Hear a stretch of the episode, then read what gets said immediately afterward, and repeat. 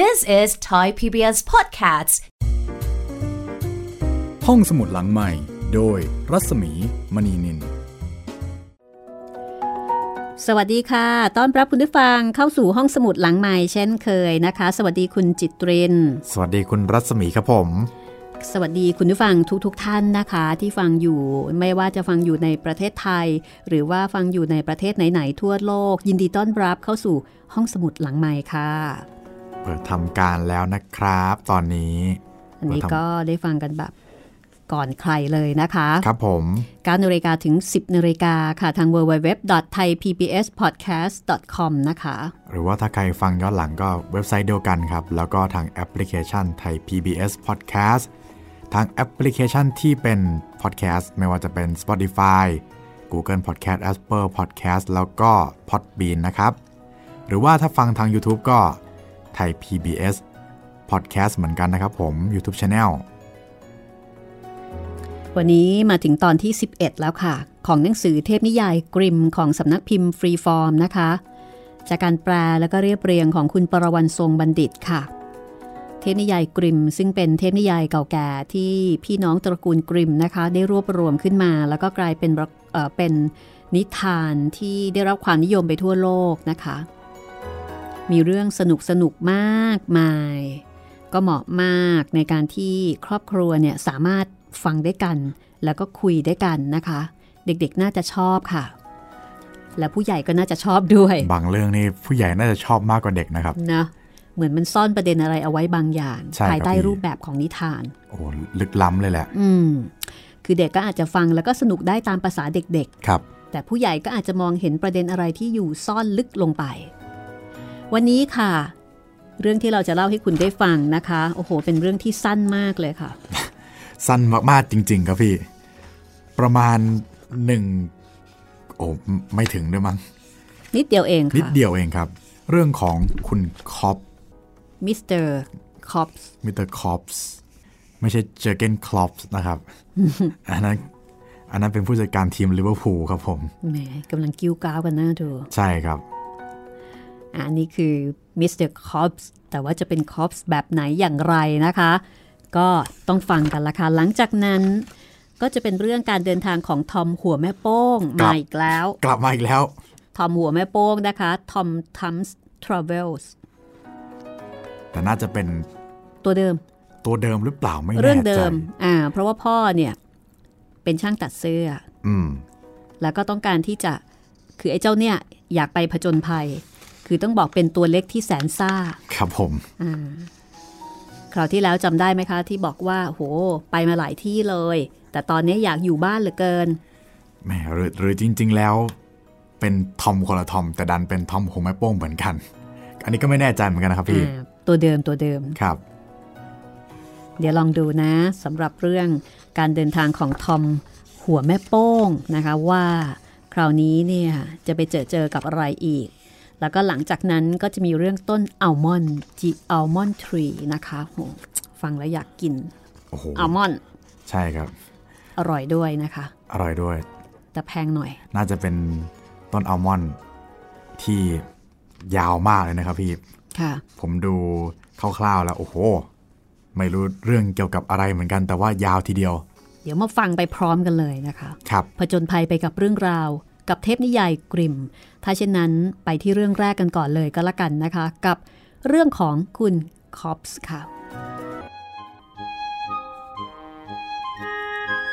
มีพ่อไก่แล้วก็แม่ไก่สองตัว ต้องการจะเดินทางไปด้วยกัน ด้วยเหตุนี้พ่อไก่ก็เลยไปสร้างรถเข็นแสนสวยสี่ล้อขึ้นมาหนึ่งคัน เทียมรถด้วยหนูสี่ตัว จากนั้นพ่อไก่และแม่ไก่ ก็ลงไปนั่งข้างใน แล้วก็ออกเดินทาง ไม่นาน พวกเขาก็มาเจอกับแมวตัวหนึ่ง ซึ่งเข้ามาถามว่ากำลังจะเดินทางไปไหนกัน พ่อไก่ก็เลยตอบแมวไปว่า กระตอก ตามเส้นทางไปหาคุณคอปส์วันนี้ฉันจะเดินทางไปเมียวพาข้าไปด้วยสิกระตอกกระตอก ดีเลย ถ้าให้ท่านนั่งที่ด้านหลัง ท่านก็จะไม่ตกลงไป จงขอพรให้ปลอดภัย ล้อสีแดงจะหมุนไป ล้อรถแน่นหนาแล้ว เจ้าหนูเตรียมพร้อมแจว ตามเส้นทางไปหาคุณคอฟส์ วันนี้ฉันจะเดินทางไป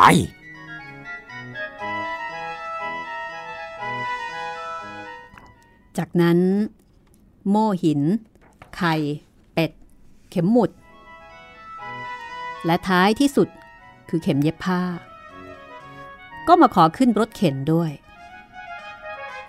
ทั้งหมดได้ออกเดินทางไปพร้อมกัน แต่เมื่อพวกเขามาถึงบ้านของคุณคอฟเขากลับไม่อยู่ที่บ้าน พวกหนู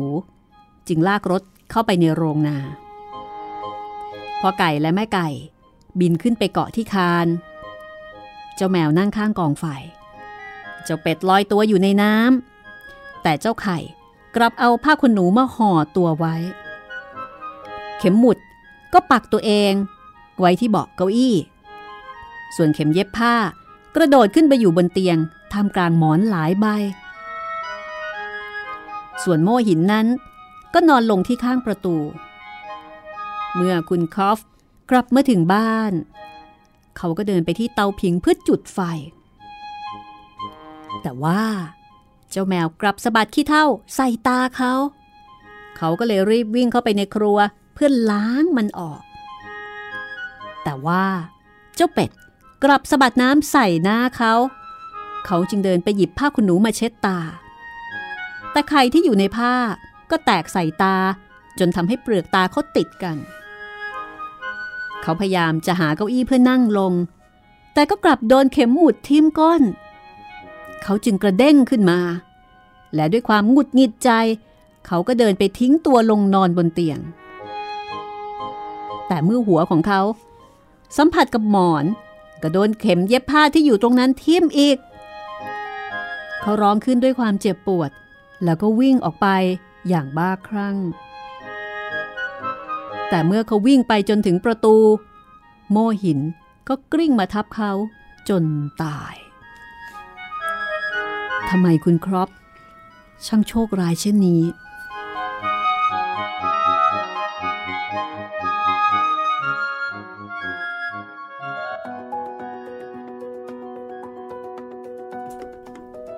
จบแค่นี้จริง ๆ นะครับ แค่นี้ค่ะ แค่นี้จริง ๆ นะครับ เรื่องของคุณคอร์บส์นะคะโอ้โห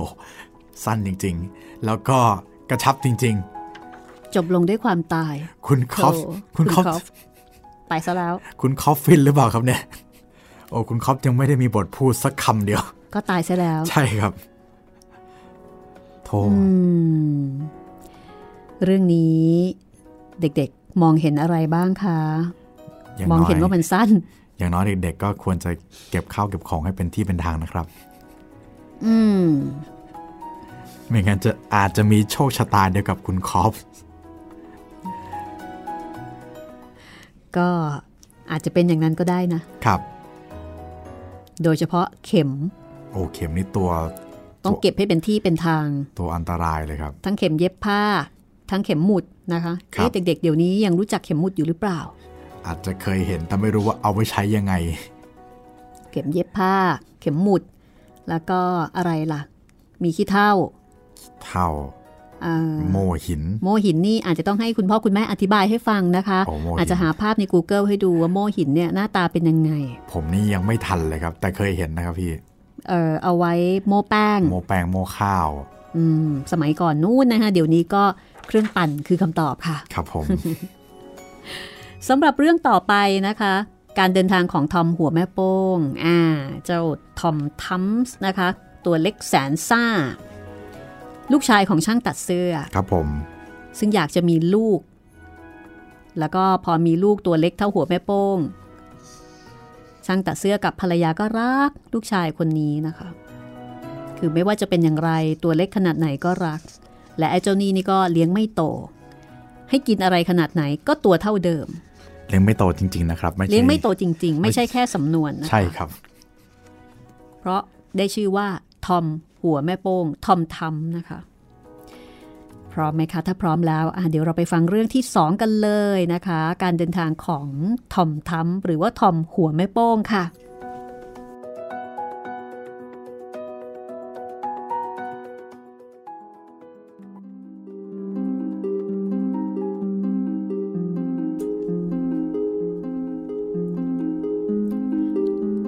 ครั้งหนึ่ง ยังมีช่างตัดเสื้อ ซึ่งมีลูกชายคนหนึ่ง ตัวเล็กเท่าหัวนิ้วโป้ง นามว่าทอมหัวแม่โป้ง แต่ถึงแม้ว่าเขาจะตัวเล็ก แต่เขาก็เป็นคนที่มีความมุ่งมั่น วันหนึ่งทอมได้บอกกับพ่อของเขาว่า ท่านพ่อข้าต้องการที่จะออกไปผจญภัยในโลกกว้าง ดีมากเลยลูกชายของข้า ว่าแล้ว ชายชรา ก็หยิบเข็มยาวที่ใช้ในการเย็บผ้ามาเล่มหนึ่ง เขาใส่ก้อนกลมๆ ลงไปที่ปลายเข็ม หยดครั่งลงไป แล้วก็บอกกับลูกชายว่า เอาละนี่คือดาบของเจ้า จงเอามันติดตัวไประหว่างเดินทางนะทอม ในตอนนี้ ลูกชายของช่างตัดเสื้อตัวน้อย ต้องการอาหารอีกสักมื้อหนึ่ง เขาก็เดินเข้าไปในครัว ว่าเอ๊ะ จะสามารถหาอะไรมาฉลองเล็กๆ น้อยๆ ได้หรือไม่ ก็พอดี แม่กำลังปรุงอาหารให้ แล้วก็กำลังเสร็จพอดีเลย จานอาหารวางอยู่บนเตาผิง เขาก็ถามแม่ว่า ท่านแม่ วันนี้ท่านทำอะไรให้ข้ากินน่ะ เจ้าไปดูด้วยตัวเองดีกว่านะลูก ผู้เป็นแม่พูดกับเขา จากนั้นทอมหัวแม่โป้ง ก็วิ่งไปที่เตาผิง แอบมองเข้าไปในจาน แต่ว่าเขายื่นคอมากไปหน่อยทำให้โดนไอ้น้ำดันตัวลอยขึ้นไปบนปล่องไฟ เขาลอยอยู่ในอากาศอยู่พักหนึ่ง ก่อนที่จะตกลงมาที่พื้นในที่สุด ตอนนั้นเองทอมตัวน้อยพบว่า เขาได้ออกมาสู่โลกภายนอกที่กว้างใหญ่แล้ว เขาจึงเริ่มออกเดินทางไปเรื่อยๆ จนกระทั่งได้มาอาศัยอยู่กับนายจ้างที่เป็นช่างตัดเสื้อคนหนึ่ง แต่เนื่องจากอาหารที่เขา ให้ทอมกินนั้นเป็นอาหารที่ไม่ค่อยดีเท่าไหร่ วันหนึ่ง ทอมหัวแม่โป้ง ก็เลยพูดกับนายจ้างว่า นายหญิง ถ้าหากว่าท่านไม่เตรียมอาหารดีๆ ให้กับข้า ข้าก็คงจะต้องไปจากที่นี่ในตอนเช้ามืดแล้วนะ แล้วเขาจะเขียนติดไว้ที่ประตูบ้านด้วยว่า มันฝรั่งมากมาย แต่เสียดายอาหารมีนิดเดียว ลาก่อน คุณมันฝรั่ง เจ้าว่าอะไรนะ เจ้าตะกะแตนนายหญิงร้องขึ้นแล้วก็เริ่มโกรธ ก่อนจะคว้าเอาเศษผ้ามาฟาดใส่เขา แต่ทอมก็คลานไปหลบข้างใต้ปลอกนิ้วของเธอ เขาแอบดูเธอ แลบลิ้นปริ้นตาใส่เธอ จนเธอคว้าปลอกนิ้วขึ้น แล้วก็จะจับตัวเขา แต่ว่า เขาก็กระโดดลงไปในกองเศษผ้า ในขณะที่นายหญิงของเขาพยายามรื้อกองผ้านั้นเพื่อที่จะหาตัวเขา เขาก็ก้าวเข้าไปในรอยแยกของโต๊ะ แล้วก็ร้องว่า แฮ่นายหญิง พร้อมกับโผล่หัวออกมา และเมื่อเธอพยายามเข้าไปจับเขา เขาก็กระโดดหนีลงไปในลิ้นชัก แต่ในท้ายที่สุด เธอก็จับได้ แล้วก็โยนเขาออกไปนอกบ้าน หลังจากนั้น เขาก็ออกเดินทางต่อไป จนถึงป่าใหญ่แห่งหนึ่ง ที่นั่น เขาได้พบกับหัวขโมย ซึ่งกำลังวางแผนจะเดินทางไปขโมยสมบัติของพระราชา เมื่อพวกนั้นมองเห็นทอมตัวน้อย ก็เริ่มคิดกันว่าอืมเจ้าเด็กตัวเล็กนี่ น่าจะคลานเข้าไปในรูกุญแจได้นะ แล้วก็น่าจะดีกว่าการใช้วิธีงัดกุญแจนะ นี่สวัสดี หัวขโมยคนหนึ่งร้องทัก เจ้ายักษ์ปักลัน เจ้าสนใจจะไปยังท้องพระคลังกับพวกข้าไหมข้าคิดว่า เจ้าน่าจะลอดเข้าไปค้นเอาเงินออกมาให้พวกข้าได้นะทอมหัวแม่โป้งคิดอยู่สักครู่หนึ่ง ก่อนจะตกลงใจเดินทางไปยังท้องพระคลังกับพวกเขา เมื่อไปถึง เขาก็เริ่มสำรวจที่ประตูทั้งข้างบนและข้างล่าง แต่มันไม่มีร่องหรือว่ารอยแยกใด ๆ ให้เห็น แต่ในที่สุดเขาก็เห็นช่องหนึ่งกว้างพอที่ตัวเขาจะผ่านเข้าไปได้ ทอมเลยมุดเข้าไป ขณะนั้นเองทหารยามคนหนึ่งซึ่งยืนเฝ้าอยู่หน้าประตูมองเห็นเขา จึงหันไปบอกเพื่อนอีกคนว่า เฮ้ย ดูนั่นสิ มีแมงมุมน่าเกลียดกำลังไต่ตรงนั้นด้วยนะ ข้าจะฆ่ามันเดี๋ยวนี้เลย แต่อีกคนร้องบอกว่า เออ ปล่อยมันไปเถอะ อย่าไปทำอะไรมันเลย ด้วยเหตุนี้ ทอมหัวแม่โป้ง จึงผ่านรอยแยกเข้าไปในท้องพระคลังได้อย่างปลอดภัย เขาเปิดหน้าต่างบานที่มีพวกโจรยืนกันอยู่ตรงข้างล่าง แล้วก็โยนเหรียญเงินลงมาทีละเหรียญทีละเหรียญ ในขณะที่กำลังทำงานกันอย่างราบรื่นนั้น ก็ได้ยินเสียงพระราชาเดินมา เพื่อตรวจตราสมบัติทำให้ทอมหัวแม่โป้งต้องรีบคลานหนี พระราชาสังเกตเห็นว่า เหรียญเงินหายไป แต่ก็ไม่สามารถจินตนาการได้ว่า มันถูกขโมยไปได้อย่างไร ในขณะที่กรอนและแม่กุญแจ ก็ยังอยู่ในสภาพปกติ และทุกอย่างก็ยังดูปลอดภัยดี จากนั้นพระราชาก็ออกจากห้องไป แล้วก็บอกกับทหารยามทั้งสองคนว่า เจ้าจงเฝ้าให้ดีๆ มีคนเข้ามาขโมยเงิน เมื่อทอมหัวแม่โป้งกลับเข้าไปอีกครั้งหนึ่ง พวกยามก็ได้ยินเสียงกรุ้งกริ้งกรุ้งกริ้งของเหรียญกระทบกัน จึงรีบเข้าไปในห้องเพื่อที่จะจับขโมย แต่เมื่อทอมตัวน้อยได้ยินเสียง จึงรีบลงไปแอบที่มุมห้อง แล้วก็ซ่อนตัวอยู่ในกองเหรียญจึงไม่มีใครมองเห็นเขา จากนั้น ทอมก็ตะโกนล้อเลียนพวกทหารยาม ที่เข้ามาว่า เฮ้ยข้าอยู่ตรงนี้ พอพวกเขาวิ่งมา ทอมก็รีบย้ายไปอยู่ใต้กองเหรียญอีกมุมหนึ่ง แล้วก็ร้องว่า เฮ้ข้าอยู่ตรงนี้ พวกทหารก็วิ่งตรงไปที่ที่เขาได้ยินเสียง และทอมก็ย้ายไปอยู่ตรงมุมที่สามในเสี้ยววินาทีข้าอยู่นี่ เขาทำแบบนี้เพื่อจะแกล้งให้ทหารวิ่งไปวิ่งมา ทอมหลอกล่อทหารอยู่นานในท้องพระคลัง จนกระทั่งพวกเขาเหนื่อย แล้วก็ออกไปจากห้องเอง จากนั้นทอมก็เริ่มขโมยต่อไป เขาโยนเหรียญออกมาทางหน้าต่างทีละเหรียญทีละเหรียญจนหมด จนกระทั่งเหลือเหรียญสุดท้าย เขาคว้างมันออกไปสุดกำลัง แล้วกระโดดขึ้นไปบนเหรียญนนั้นอย่างว่องไว เหรียญลอยละลิ้วลงมาจากหน้าต่าง พร้อมกับทอม บรรดาหัวขโมยต่างพากันชื่นชมเขาว่า แม่ เจ้าคือวีรบุรุษที่กล้าหาญที่สุด เจ้าสนใจจะมาเป็นหัวหน้าทีมของพวกเราไหม ทอมหัวแม่โป้งกล่าวขอบคุณ แล้วก็บอกพวกเขาว่า จริงๆ เขาอยากไปผจญภัยในโลกว่างก่อน จากนั้นก็มีการแบ่งของที่ได้มาทอมตัวน้อยรับส่วนแบ่งมาแค่นิดเดียว เพราะว่าเขาสามารถขนได้แค่นั้นคือตัวเล็ก เอามาเยอะไม่ไหว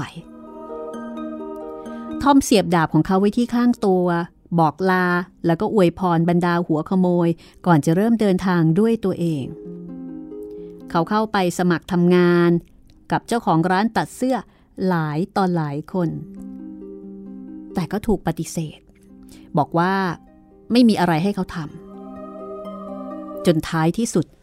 เขาไปสมัครเป็นคนรับใช้ในโรงแรมเล็กๆ แห่งหนึ่ง แต่ว่าพวกคนรับใช้คนอื่นไม่ค่อยชอบทอมสักเท่าไหร่ เพราะว่าเขาชอบแอบดูทุกสิ่งทุกอย่างที่พวกนั้นทำแล้วก็ไปฟ้องนายผู้ชายและนายผู้หญิง ว่าพวกนั้นขโมยอะไรในจานอาหารไปบ้าง หรือไม่ก็พวกของต่างๆ ที่พวกนั้นจะแอบเอาออกมาจากห้องใต้ดิน บรรดาคนรับใช้เหล่านี้ไม่พอใจ ก็เลยบอกกับทอมว่าคอยดูเธอจะตัวเล็ก พวกเราจะเอาคืนเจ้า ก่อนที่จะเรียกทุกคนมารวมตัวกัน เพื่อหาวิธีแก้เผ็ด เรื่องก็เกิดขึ้นเมื่อสาวใช้คนหนึ่งกำลังดายหญ้าอยู่ในสวน เธอเห็นทอมหัวแม่โป้งกำลังกระโดดไปมา แล้วคลานเล่น อยู่ระหว่างต้นกระหล่ำปลีเธอจึงจับทอมมามัดรวมกับหญ้าที่ตัดไว้ แล้วก็โยนให้วัวกิน วัวสีดำตัวหนึ่ง ซึ่งอยู่ในฝูง ได้กลืนทอมลงไปโดยไม่ได้ทำให้เขาบาดเจ็บ แต่ในนั้น มันไม่เหมือนกับห้องของเขา เพราะว่าในท้องของวัวมันมืดมาก ไม่มีเทียนให้ความสว่าง เมื่อเจ้าวัวกำลังจะถูกรีดนม มันก็ร้องขึ้นว่า ผูกเรากับเสาแล้วรีดนม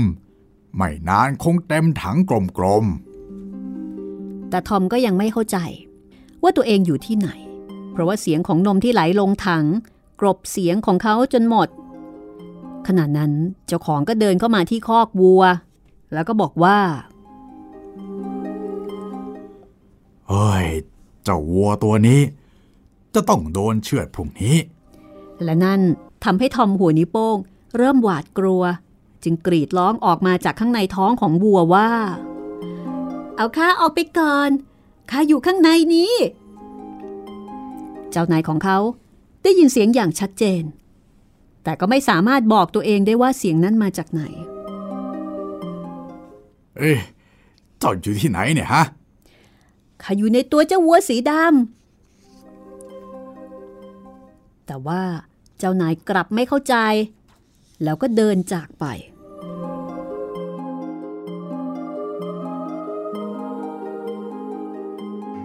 เช้าวันต่อมา วัวตัวนั้นก็ถูกเชือด ด้วยความโชคดี ระหว่างที่มันโดนหั่นแล้วก็แล่เนื้อออก ทอมสามารถจะหลบออกมาได้ โดยไม่ได้รับอันตราย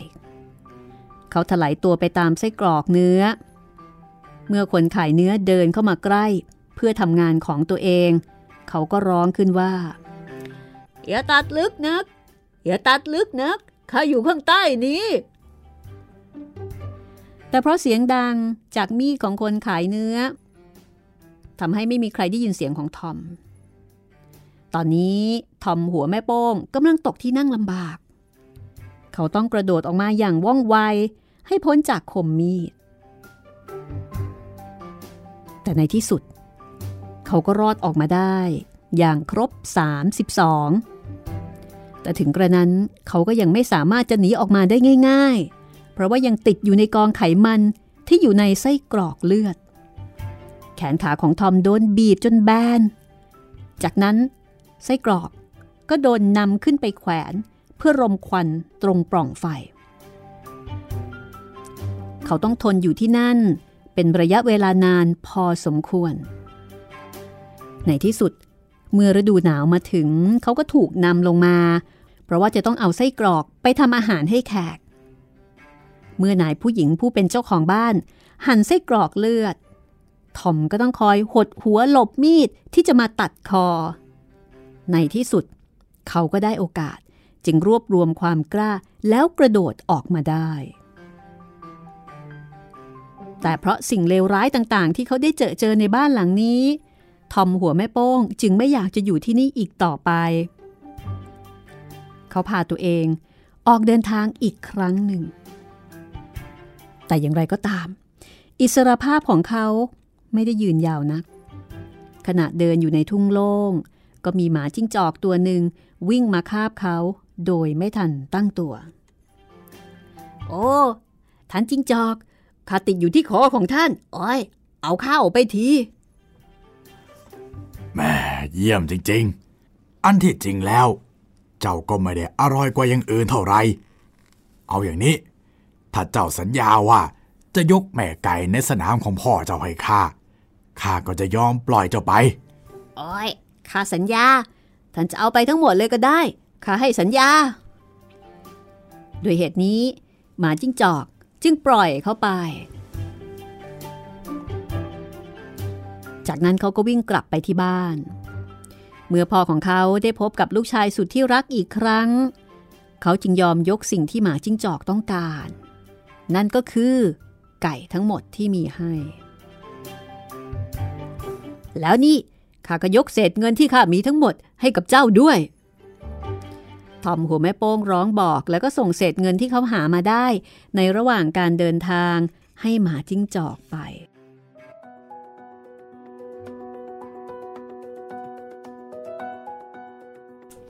และนี่ก็คือเรื่องทอมหัวแม่โป้ง อีกครั้งหนึ่งนะคะ การเดินทางของทอมหัวแม่โป้งค่ะ ครับผม ก็คือก็วนกลับมาที่บ้าน กลับมาบ้านเหมือนเดิมไปไม่รอดนะคะ แล้วก็เกือบตายอีกแล้ว ครับผมอืมเข้าไปในวัวอีกแล้ว อืมฮึต่อไปนี่ชื่อเรื่องเดาไม่ถูกเลยครับพี่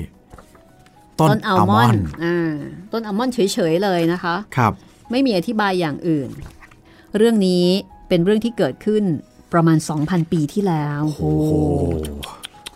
ยาวนานมากนะคะ เรื่องเล่าบอกเช่นนั้นค่ะครับ แล้วก็เป็นเรื่องที่ค่อนข้างยาวทีเดียวนะคะ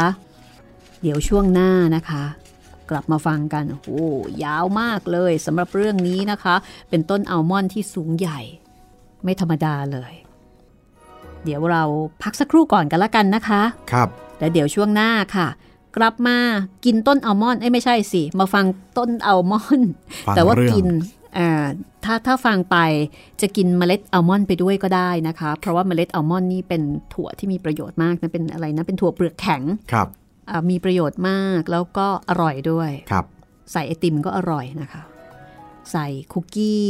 ใส่ขนมปังโอ้ทำเป็นสลัดก็อร่อยครับพี่อ่าฮะเอ๊ะทำไมเรานึกแต่ของกินนะนี่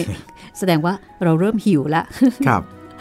เอาละถ้างั้นเดี๋ยวพักสักครู่นะคะ แล้วเดี๋ยวกลับมาฟังกันค่ะ ต้นอัลมอนด์ The Almond Tree ค่ะ This is Thai PBS Podcasts. ห้องสมุดหลังใหม่ โดยรัศมีมณีนินเข้าสู่ช่วงที่ 2 นะคะของห้องสมุดหลังใหม่ ก็ได้เวลาของการตอบจดหมายอีกครั้งหนึ่งนะคะ ครับเออมีคุณผู้ฟังนะคะ ที่ติดต่อมาทาง Facebook บุคคลของดิฉัน แต่ปรากฏว่าเนื่องจากไม่ได้เป็นเพื่อนกันเอ่อข้อความเนี่ยมันเลยไม่แสดงหรอพี่ก็เลยมองไม่เห็นครับ คุณใช้ชื่อว่า God Book นะคะก็ตบุ๊กครับผม ค่ะ บอกว่า สวัสดีค่ะ หนูเป็นแฟนรายการห้องสมุดหลังไม้นิทานทองอินสนุกมากเลยค่ะ ครับผม เลยอยากเลยทำให้อยากฟังเรื่อง กาวหนโมโหระทึก เคยมีคนเสนอมาหนึ่งท่านพี่จำได้ อันนี้เป็นครั้งที่สองนะคะ ก็เลยขอตอบว่ารับไว้พิจารณานะคะครับขอบคุณที่เสนอมาค่ะ The Almond Tree นะคะ กับเรื่องต่อไปในเทพนิยายกริมค่ะ จัดพิมพ์โดยสำนักพิมพ์ฟรีฟอร์มนะคะ จากการแปลของคุณปรวรรณทรงบัณฑิตค่ะ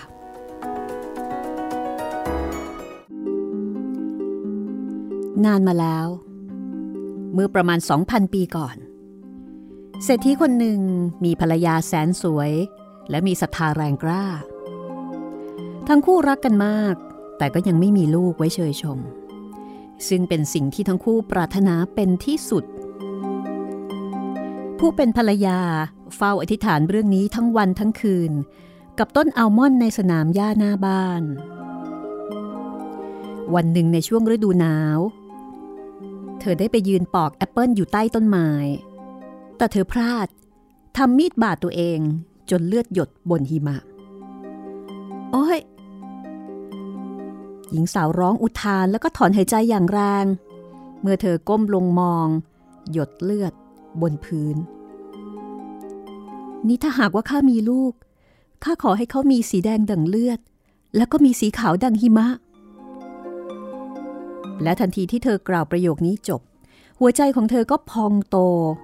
เธอรู้ได้ในทันทีว่าเธธอกำลังจะได้ในสิ่งที่เธอปรารถนา จากนั้นเธอก็กลับเข้าไปในบ้าน ผ่านไปหนึ่งเดือน หิมะละลายไปหมดแล้ว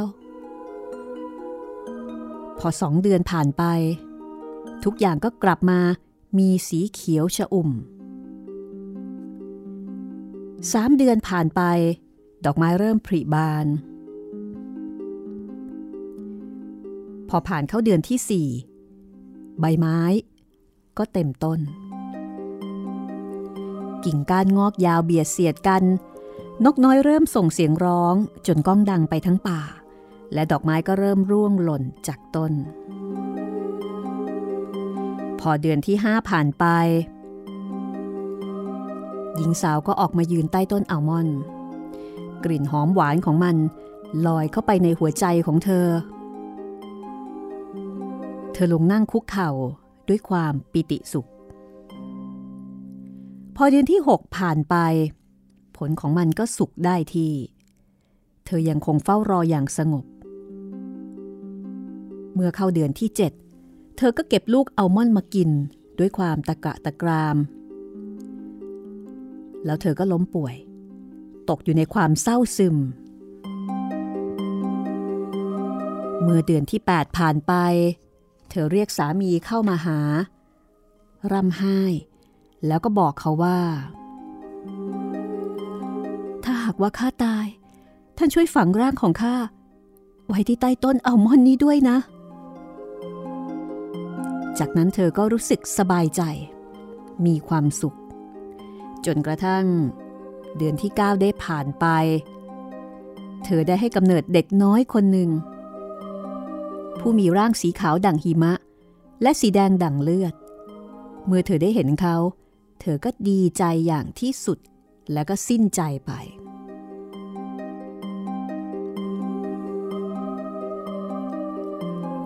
สามีได้ฝังร่างของเธอ ไว้ที่ใต้ต้นอัลมอนด์แล้วก็ร้องไห้ด้วยความเจ็บปวด แต่เมื่อเวลาผ่านไป ความเศร้าโศกของเขาลดลง หลังจากที่ความเศร้าคลายลงไปมากแล้ว เขาก็มีภรรยาใหม่ ภรรยาคนที่สองได้ให้กำเนิดลูกสาวอีกคนหนึ่ง ส่วนลูกของภรรยาคนแรกนั้น เป็นเด็กชาย ผู้มีสีแดงดั่งเลือด และขาวดั่งหิมะ เมื่อใดก็ตามที่ภรรยาของเขามองไปยังลูกสาว ธอจะรู้สึกได้ถึงความรักมากมายที่มีให้กับเธอ แต่เมื่อมองไปที่ลูกชาย แม้แต่เพียงหางตา ความคิดชั่วร้ายก็เข้าครอบงำหัวใจของเธอ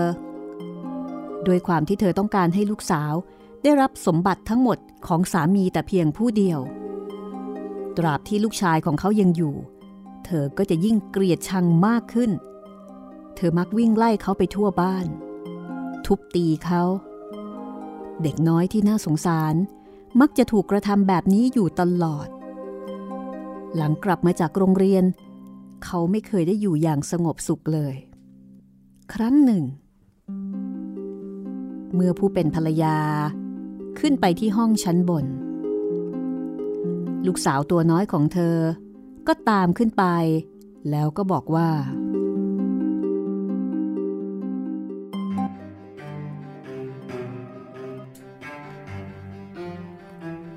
แม่จ๋าหนูอยากกินแอปเปิ้ลได้สิจ๊ะ ลูกแม่ เธอหยิบแอปเปิลผลสวยออกมาจากหีบให้หนึ่งลูก หีบใบนั้นมีกรอนเหล็กล็อกอย่างแน่นหนา แม่จ๋าแล้วพี่ชายของหนูจะได้กินไหมจ๊ะ นั่นเป็นสิ่งที่เธอคาดคิดไว้แล้ว เธอจึงตอบลูกสาวไปว่า ได้สิจ๊ะ เขาจะได้กินหลังจากที่กลับมาจากโรงเรียน และเมื่อเธอมองเห็น เขากลับมาจากโรงเรียนทางหน้าต่าง ความคิดชั่วร้ายก็เข้ามาในใจ เธอหยิบแอปเปิลออกมา แล้วก็คว้าเอาลูกที่ให้ลูกสาวไปคืนมา ก่อนจะบอกว่า นี่ เจ้าจะกินก่อนพี่ชายของเจ้าไม่ได้นะ จากนั้นเธอก็โยนแอปเปิลใส่กลับลงไปในหีบ แล้วก็ลงกรอน เมื่อเด็กชายมาถึง เธอก็พูดกับเขา ด้วยน้ำเสียงอันอ่อนโยน แต่แฝงไว้ ด้วยแววตาอาฆาตว่า ลูกชายของข้า เจ้าอยากกินแอปเปิลหรือเปล่าจ๊ะ ท่านแม่ทำไมท่านมองข้าอย่างน่ากลัวเช่นนั้น ใช่แล้วข้าอยากกินแอปเปิลถ้าเช่นนั้น เจ้าก็เข้ามาหยิบเองสิจ๊ะ เด็กชายเข้าไปยืนโค้งหน้าหีบ ซึ่งเปิดฝาเอาไว้ แต่ว่าฝาหีบกลับปิดลงมาอย่างรวดเร็วบนคอของเขาทำให้หัวของเขากระเด็นไปตกอยู่ท่ามกลางผลแอปเปิลสีแดงในหีบ หญิงสาวตกใจกับเหตุการณ์ที่เกิดขึ้นอย่างมาก จึงพยายามหาทางหนีจากความผิด เธอเดินไปที่ตู้ในห้องนอนของเธอ แล้วก็หยิบเอาผ้าพันคอสีขาวออกมาจากลิ้นชักที่ใกล้ที่สุด เอาหัวของเขามาใส่กลับที่คอ พันด้วยผ้าพันคอ แล้วก็จับเขานั่งที่เก้าอี้หน้าประตู โดยที่ยังมีลูกแอปเปิลอยู่ในมือ จากนั้นหนูน้อยมาเจอรี่ก็เข้ามาหาแม่ของเธอในห้องครัว ซึ่งกำลังยืนต้มน้ำร้อนอยู่ที่หน้าเตาไฟ แม่จ๋าพี่ชายนั่งถือแอปเปิลอยู่ลูกหนึ่งที่หน้าประตู แต่เขาดูซีดเซียวมากเลยจ้ะข้าถามว่าขอแอปเปิลให้ข้าได้ไหม แต่เขาก็ไม่ตอบ แปลกจังเลยจ้ะแม่ เจ้ากลับไปหาเขาอีกครั้ง และถ้าหาเขาไม่ตอบเจ้า เจ้าก็เข้าไปป้อง แล้วกระซิบที่หูของเขาก็แล้วกัน โดยเหตุนี้มาเจอรี่จึงกลับไปหาเขาอีกครั้ง แล้วก็บอกว่า พี่ชายคะขอแอปเปิลให้ข้าได้ไหม แต่เขาก็ไม่ตอบอะไร เธอจึงเดินเข้าไปป้องที่หูเขา แล้วหัวของเขาก็หลุดออกมา เธอตกใจมาก ร้องเสียงหลง แล้วก็วิ่งกลับมาหาแม่ โอ้ยแม่จ๋าการทำผัวพี่ชายหลุด หัวพี่ชายหลุดไปแล้ว โอ้ มาเจอรี่ นี่เจ้าทำอะไรลงไปนี่ แต่นี่เจ้าจงเงียบไว้ก่อนนะลูก ไม่มีใครเห็นว่าเกิดอะไรขึ้น ตอนนี้เราทำอะไรไม่ได้แล้ว เราจะกำจัดเขาโดยไม่ให้ใครสงสัย หลังจากนั้นเมื่อผู้เป็นพ่อกลับมาที่บ้าน แล้วนั่งลงที่โต๊ะ เขาก็ถามถึงลูกชายนี่ลูกชายข้าไปไหนกันเนี่ยฮะ ตอนนั้น หญิงสาวกำลังตักน้ำแกงสีดำลงในชาม ส่วนมาเจอรี่กำลังนั่งร้องไห้กระซิกกระซิก เพราะว่ากลั้นไว้ไม่ไหว ผู้เป็นพ่อก็ถามขึ้นอีกว่า นี่ ลูกชายข้าไปไหน เออเขาเดินทางไปนอกเมือง ไปหาลุงของเขา แล้วก็คงจะอยู่ที่นั่นสักระยะหนึ่งฮะเขาจะไปทำไมกัน ไปโดยไม่กล่าวลาข้าสักคำด้วย เออเขาอยากไปมาก เขาถามข้าว่า เขาจะขออยู่ที่นั่นสักหกอาทิตย์ได้หรือไม่ เขาคงจะได้รับการดูแลเป็นอย่างดี ท่านอย่าห่วงเลยนะ เฮ้ย แย่จังเลย ข้าเสียใจเหลือเกิน มันไม่ถูกต้องเลยนะ ที่เขาไปโดยไม่กล่าวลาข้าสักนิดเดียว จากนั้นเขาก็เริ่มกินอาหาร แล้วก็พูดขึ้นอีกครั้งว่า นี่มาจอรี่ เจ้าจะร้องไห้ทำไม เดี๋ยวพี่ชายเจ้าก็กลับมาแล้ว ไม่นานหลังจากนั้น เขาก็พูดขึ้นอีกว่า เออเมียข้าวันนี้อาหารอร่อยมากเลยนะข้าขอเพิ่มอีกได้ไหม เขากินมันต่อไปอย่างไม่รู้จักอิ่ม จนกระทั่งหมดหม้อแล้วก็โยนกระดูกที่กินแล้ว เอาไว้ใต้โต๊ะ มาเจอรี่เดินไปที่ลิ้นชักตู้ แล้วก็หยิบเอาผ้าเช็ดหน้าที่ดีที่สุดที่เธอมีออกมาผืนหนึ่ง หยิบออกมาจากก้นลิ้นชัก แล้วก็หยิบกระดูกทั้งหมดจากใต้โต๊ะ มาห่อรวมกันไว้ในผ้าเช็ดหน้า ก่อนจะออกไปร้องไห้อย่างขมขื่นนอกประตูบ้าน เธอวางกระดูก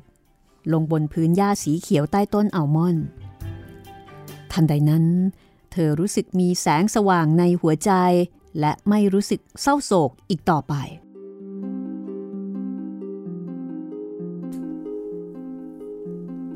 ไม่นานหลังจากนั้น ต้นอัลมอนด์ก็เริ่มโยกเยกไปมา กิ่งของมันแยกออก แล้วตีกลับเข้าหากัน เหมือนกำลังปรบมืออย่างมีความสุข จากนั้นก็มีควันพวยพุ่งออกมาจากต้นไม้ ใจกลางของควันนั้นคือกองไฟ มีนกแสนสวย บินออกมาจากเปลวไฟนั้น แล้วส่งเสียงร้องอย่างไพเราะ ก่อนที่มันจะบินพุ่งขึ้นไปบนท้องฟ้า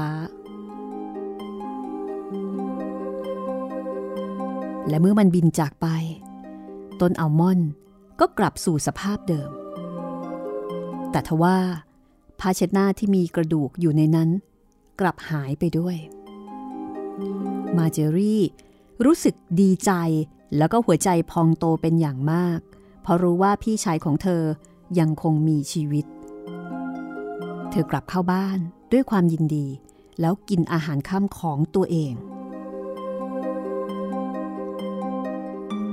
สำหรับนกตัวนั้นเมื่อบินออกไป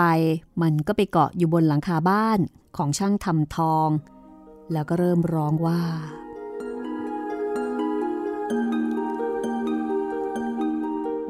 ท่านแม่คือคนที่ฆ่าข้าท่านพ่อคือคนที่กินข้ามีเพียงน้องสาวข้าชื่อมาเจอรี่ เก็บกระดูกข้าทุกชิ้นที่มี แล้วห่อใส่ผ้าเอาไว้อย่างดี วางมันเอาไว้ใต้ต้นอัลมอนด์ข้าร้องจิบจิบจิบโอ้ ตอนนี้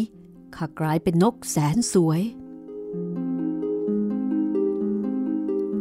ช่างทำทองซึ่งกำลังนั่งอยู่ในห้องทำงานเพื่อทำสร้อยทอง ได้ยินเสียงของนกตัวนั้น ที่นั่งอยู่บนหลังคาบ้าน เขาจึงลุกขึ้นไปดู และในขณะที่เขากำลังจะข้ามธรณีประตู เขาก็ทำรองเท้าหลุด แล้วสะดุดออกไปนอนอยู่กลางถนน ด้วยสภาพที่มีรองเท้าเพียงข้างเดียว ส่วนขาอีกข้าง เหลือแต่เพียงถุงเท้า และยังสวมผ้ากันเปื้อน มีสร้อยทองอยู่ในมือข้างหนึ่ง และอีกข้างถือครีมปากนกแก้ว เขาลุกขึ้นยืนท่ามกลางแสงอาทิตย์ แล้วก็เงยหน้าไปมองที่นกตัวนั้น เอ๊นกตัวนี้ทำไมช่างร้องเพราะเสียเหลือเกินนาะนี่นี่เจ้านกเจ้านก เจ้าร้องอีกทีได้ไหม ไม่ได้หรอก ข้าไม่ร้องซ้ำเฉยๆ แต่ถ้าหากท่านให้สร้อยทองนั่นกับข้า ข้าก็จะร้องให้ฟังอีกครั้งหนึ่ง โอ้ดีมากอ้าวนี่สร้อยทอง ทีนี้เจ้าจะร้องได้หรือยัง นกน้อย บินลงมาโฉบเอาสร้อย ด้วยกรงเล็บด้านขวา ก่อนจะบินมาเกาะข้างหน้าช่างทอง แล้วก็ร้องเหมือนเดิมว่า จิบจิบท่านแม่คือคนที่ฆ่าข้าท่านพ่อคือคนที่กินข้า มีเพียงน้องสาวข้าชื่อมาเจอรี่ เก็บกระดูกข้าทุกชิ้นที่มี แล้วห่อใส่ผ้าเอาไว้อย่างดี วางมันเอาไว้ใต้ต้นอัลมอนด์ข้าร้องจิบจิบจิบตอนนี้ข้ากลายเป็นนกแสนสวย จากนั้นเจ้านกก็บินไปที่บ้านของช่างทำรองเท้า และเกาะบนหลังคาบ้านของเขา ก่อนจะร้องว่าท่านแม่คือคนที่ฆ่าข้า ท่านพ่อคือคนที่กินข้า มีเพียงน้องสาวข้าชื่อมาเจอรี่ เก็บกระดูกข้าทุกชิ้นที่มี แล้วห่อใส่ผ้าเอาไว้อย่างดี วางมันเอาไว้ใต้ต้นอัลมอนด์ข้าร้องจิบจิบจิบโอ้ ตอนนี้ข้ากลายเป็นนกแสนสวย เมื่อช่างทำรองเท้าได้ยิน เขาก็วิ่งออกมาที่ประตู ในขณะที่ยังสวมเสื้อไม่เสร็จดี มองขึ้นไปบนหลังคาบ้านตัวเอง เอามือป้องใบหน้าเพื่อกันแสงแดดแยงตา นั่นนกนี่ทำไมมันร้องเพราะเช่นนี้เนาะจากนั้นเขาก็วิ่งเข้าไปข้างใน เมียจ๋าเมียจ๋ามาดูอะไรนี่เร็ว มีนกตัวหนึ่งร้องเพราะมากเลย เจ้าออกมาฟังสิ จากนั้นเขาก็ร้องเรียกลูกๆทั้งหมด รวมทั้งคนรู้จักทั้งชายหนุ่มหญิงสาวให้พากันออกมา พวกเขาพากันมายืนที่ถนนแล้วก็จ้องไปที่เจ้านกพพร้อมกับเห็นว่านกตัวนี้มีขนสีแดงและเขียวที่สวยงามมาก รอบคอของมันมีสีทอง และดวงตาของมันก็กระพริบเหมือนดวงดาวที่ส่องแสงสกาว นี่เจ้านก ร้องอีกทีสิ ไม่ได้หรอก จิบจิบข้าจะไม่ร้องอีกครั้ง ถ้าหากว่าท่านไม่ให้อะไรตอบแทนข้า นี่เมียข้า เข้าไปในห้องทำงาน แล้วก็หยิบรองเท้าสีแดงที่อยู่บนสุดของฉันมาให้เขาทีสิ จากนั้นเมียของเขาก็เข้าไปนำมันออกมา พอได้มาแล้วชายหนุ่มก็ร้องบอกนกว่า เอาละเจ้านก ร้องเพลงให้เราฟังอีกทีได้หรือยัง นกน้อย บินลงมาแล้วก็โฉบเอารองเท้า ไว้ในกรงเล็บข้างซ้าย แล้วก็บินกลับขึ้นไปบนหลังคาอีกครั้งก่อนจะร้องว่า ท่านแม่คือคนที่ฆ่าข้าท่านพ่อคือคนที่กินข้ามีเพียงน้องสาวข้าชื่อมาเจอรี่ เก็บกระดูกข้าทุกชิ้นที่มี แล้วห่อใส่ผ้าเอาไว้อย่างดี วางมันเอาไว้ใต้ต้นอัลมอนด์ ข้าร้องจิบจิบจิบโอ้ ตอนนี้ข้ากลายเป็นนกแสนสวย พอร้องจบมันก็บินจากไป โดยที่มีสร้อยทองอยู่ที่กรงเล็บข้างขวา และรองเท้าสีแดงที่กรงเล็บข้างซ้าย มันบินไปจนถึงโรงสีที่มีเสียงกรอบแกรบ กรอบแกรบ กรอบแกรบ ดังออกมา ในโรงสีแห่งนั้นมีลูกจ้างอยู่ 20 คน ทุกคนกำลังช่วยกันขยับโม่หิน พร้อมตะโกนเสียงดัง เอาหุยเล่หุย เอาหุยเล่หุย เอาหุยเล่หุย ขณะที่โรงสีก็ส่งเสียงดัง กรอบแกรบ กรอบแกรบ กรอบแกรบ นกน้อย บินมาเกาะอยู่บนต้นไม้ที่ขึ้นอยู่หน้าโรงสี แล้วก็ร้องว่า ท่านแม่คือคนที่ฆ่าข้าคนงานคนหนึ่งจึงมองไปที่นก ท่านพ่อคือคนที่กินข้าคนงานสองคนหันไปมองแล้วก็ตั้งใจฟัง มีเพียงน้องสาวข้าชื่อมาเจอรี่ คนงานสี่คนเงยขึ้นมอง เก็บกระดูกข้าทุกชิ้นที่มี แล้วห่อใส่ผ้าเอาไว้อย่างดี ตอนนี้ เหลือคนงาน 8 คนที่ยังทำงานอยู่ วางมันเอาไว้ ใต้ต้นอัลมอนด์ตอนนี้เหลือแค่ห้าคน ข้าร้องจิบจิบจิบ ตอนนี้เหลือคนเดียว โอ้ ตอนนี้ข้ากลายเป็นนกแสนสวย ในขณะที่คนงานคนสุดท้าย หันมาฟังในตอนท้าย เขาจึงได้ยินแค่ประโยคตอนจบ นี่เจ้านกน้อยทำไมเจ้าร้องเพราะเช่นนี้ ขอข้าฟังทั้งหมดอีกครั้งได้ไหม ร้องอีกทีสิ ไม่ได้หรอก ข้าไม่ร้องเป็นครั้งที่สองเปล่าๆหรอก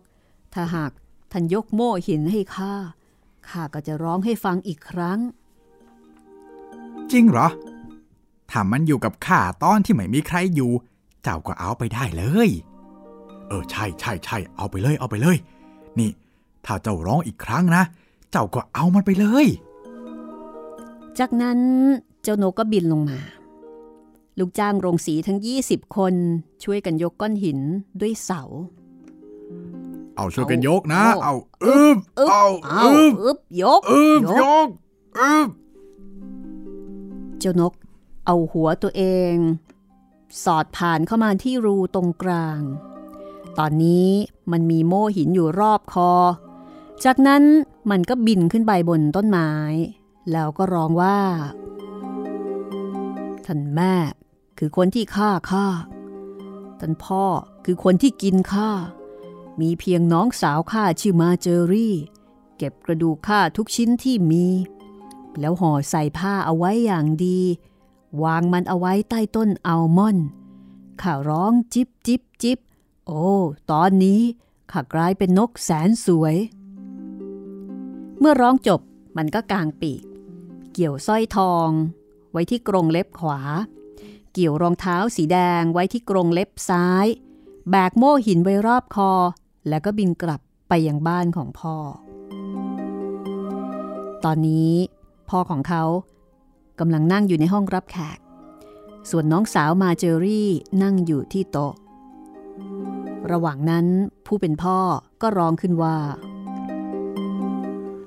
เอ๊ะทำไมข้ารู้สึกโล่งใจ แล้วก็มีความสุขอย่างนี้นะ ไม่นะ ข้ารู้สึกแย่ รู้สึกเหมือนว่ากำลังจะมีพายุใหญ่มาอย่างนั้นแหละ แต่มาเจอรี่กลับนั่งร้องไห้ นกน้อย บินมาถึง แล้วก็ไปเกาะอยู่บนหลังคา โอ้ ข้ารู้สึกเป็นสุขอย่างมากเลย ดวงอาทิตย์ก็ส่องแสงสว่างเสียเหลือเกิน เหมือนกับว่าข้าจะได้พบกับเพื่อนเก่าอย่างนั้นแหละ ไม่นะ ข้ากลับรู้สึกหวั่นใจ ฝันข้ากระทบกันกึกกัก แล้วก็เหมือนมีไฟลุกอยู่ในเส้นเลือด จากนั้นนางก็คลายชุดออกเพื่อรับลม ส่วนมาเจอรี่ก็นั่งร้องไห้อยู่ตรงมุมห้อง โดยมีชามอาหารวางอยู่ตรงหน้า เมื่อน้ำตาของเธอไหลลงมาจนเต็มชาม เจ้านกที่เกาะอยู่บนต้นอัลมอนด์ก็ร้องว่า ท่านแม่คือคนที่ฆ่าข้าจากนั้นผู้เป็นแม่ก็หูดับ ตาปิด จนไม่สามารถมองเห็นอะไรได้อีก แต่กลับได้ยินเสียงพายุ น่ากลัว ดังก้องอยู่ในหู ส่วนข้างในดวงตานั้น ก็เริ่มสั่นระริก ก่อนจะลุกไหม้ดังมีฟ้าแลบ ท่านพ่อคือคนที่กินข้า โอ้แม่เจ้า เจ้านกแสนสวยนี่ ช่างร้องได้ไพเราะจับใจ พระอาทิตย์ก็ส่องแสงเฮ้ยทุกอย่างทรงกลิ่นหอมหวนเหมือนกับอบเชยเลย มีเพียงน้องสาวข้าชื่อมาเจอรี่ พอนกร้องมาถึงตรงนี้ มาเจอรี่ซุกหน้าตัวเองลงบนตักแล้วก็ร้องไห้ จนพ่อของเธอต้องบอกว่าข้าต้องออกไปดูเจ้านกนั่นซะหน่อยแล้ว อย่าออกไปนะข้ารู้สึกเหมือนกับว่า บ้านนี้กำลังโดนไฟไหม้แต่ชายหนุ่มก็ออกไป เก็บกระดูกข้าทุกชิ้นที่มี แล้วห่อใส่ผ้าเอาไว้อย่างดี วางมันเอาไว้ใต้ต้นอัลมอนด์ข้าร้องจิบจิบจิบโอ้ ตอนนี้ ข้ากลายเป็นนกแสนสวย จากนั้นเจ้านกก็ทิ้งสร้อยทองลงมาที่คอของพ่อ มันช่างเหมาะเจาะพอดิบพอดี พ่อของเขาดีใจมาก วิ่งไปที่ประตู แล้วก็ร้องบอกว่า นี่ดูนี่สิสร้อยทองแสนสวยนี่ เจ้านกน้อยนั่นให้ฉันมา ฝ่ายภรรยารู้สึกหวาดกลัวมาก จนแทบจะหล่นไปกองอยู่ที่พื้น หมวกของเธอหลุดออก เจ้านกน้อยก็เริ่มต้นร้องใหม่อีกครั้ง ท่านแม่ คือคนที่ฆ่าข้าโอ้ข้าอยากจะมุดลงไปสักพันเมตรใต้ดิน จะได้ไม่ต้องได้ยินเสียงแก ท่านพ่อ คือคนที่กินข้า จากนั้น หญิงสาวก็ล้มลงนอนเหมือนจะสิ้นใจ เจ้านกก็ยังร้องต่อไป มีเพียงน้องสาวข้าชื่อมาเจอรี่โอ้ข้าจะออกไปข้างนอกบ้านบ้างดีกว่าข้าอยากรู้ว่านกน้อยจะให้อะไรข้าบ้างไหม จากนั้นเธอก็วิ่งออกไป ในขณะที่เจ้านกยังคงร้องต่อว่า เก็บกระดูกข้าทุกชิ้นที่มี แล้วห่อใส่ผ้าเอาไว้อย่างดี จากนั้นมันก็โยนรองเท้าลงมาให้เธอ วางมันเอาไว้ ใต้ต้นอัลมอนด์ข้าร้องจิบจิบจิบ โอ้ ตอนนี้ข้ากลายเป็นนกแสนสวย มาเจอรี่ผู้น่าสงสาร รู้สึกดีใจแล้วก็มีความสุข เธอลองสวมรองเท้าสีแดงนั่นทันที แล้วก็กระโดดโลดเต้นอย่างมีความสุข โอ้พระเจ้าข้ารู้สึกเศร้าใจมาก ก่อนที่จะออกมาข้างนอกนี่ แต่ตอนนี้หัวใจของข้าช่างสดใส เขาเป็นนกที่น่าหลงไหลยยิ่งนักที่ให้รองเท้าสีแดงกับข้า ในขณะที่แม่ของเธอนั้น กลับขนหัวลุกไปทั้งหัว เหมือนมีไฟแผดเผาอยู่ ต่อให้โลกถล่มทลาย ข้าก็จะต้องออกไปข้างนอก เพื่อปลดเปลื้องบางอย่างออกไปจากตัวข้า แต่แค่เพียงเธอ ก้าวออกมาพ้นประตู โม่หินก็ตกลงมาบนหัวเธอ แล้วก็ทับเธอจนบาดพ่อและลูกสาววิ่งออกมาดู แต่ก็เห็นเพียงควันกับเปลวไฟที่พวยพุ่งขึ้นมา เมื่อทั้งหมดหายไป ร่างของเด็กชายตัวน้อยก็ปรากฏขึ้นแทนเขาเดินเข้าไปจับมือพ่อและมาเจอรี่ พวกเขา มีความสุขและอิ่มเอมใจ ต่างพากันเดินออกมาข้างใน นั่งลงที่โต๊ะ และกินอาหารเย็นพร้อมหน้ากันอย่างมีความสุข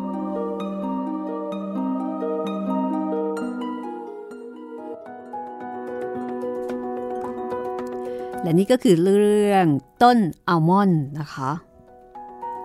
โอ้เป็นโศกนาฏกรรมไหมพี่ อ่ออาจจะเป็นแบบเป็นสัญลักษณ์ไหมครับ แต่ก็สะท้อนถึงเรื่องของแม่เลี้ยง ลูกเลี้ยง แม่เลี้ยงที่ดูเหมือนว่าจะเป็นตัวร้ายตลอดกาลนะคะ แม่เลี้ยงนี่หลังจากที่ทำให้ลูกเลี้ยงตายแล้ว แม่เลี้ยงนี่ก็เอาตัวลูกเลี้ยงเนี่ยเอามาต้มซุปใช่ไหมใช่ครับพี่อืมอันนี้โหดมากเลยทำลายหลักฐานทำลายหลักฐานใช่ วันนี้ก็ คงจะต้องลาคุณผู้ฟังไปก่อนนะคะ เรื่องค่อนข้างยาวคุยได้น้อยค่ะ เดี๋ยวกลับมาพบกันใหม่ในตอนหน้านะคะสำหรับตอนต่อไปจะเป็นเรื่องหมาชราเซาเท่าซาวท่ออืมหมาชรานะคะ ใครชอบหมา อย่าลืมติดตามตอนหน้า ตอนนี้ลาไปก่อนนะคะ สวัสดีค่ะห้องสมุดหลังใหม่ โดยรัศมีมณีนิน This is Thai PBS Podcasts.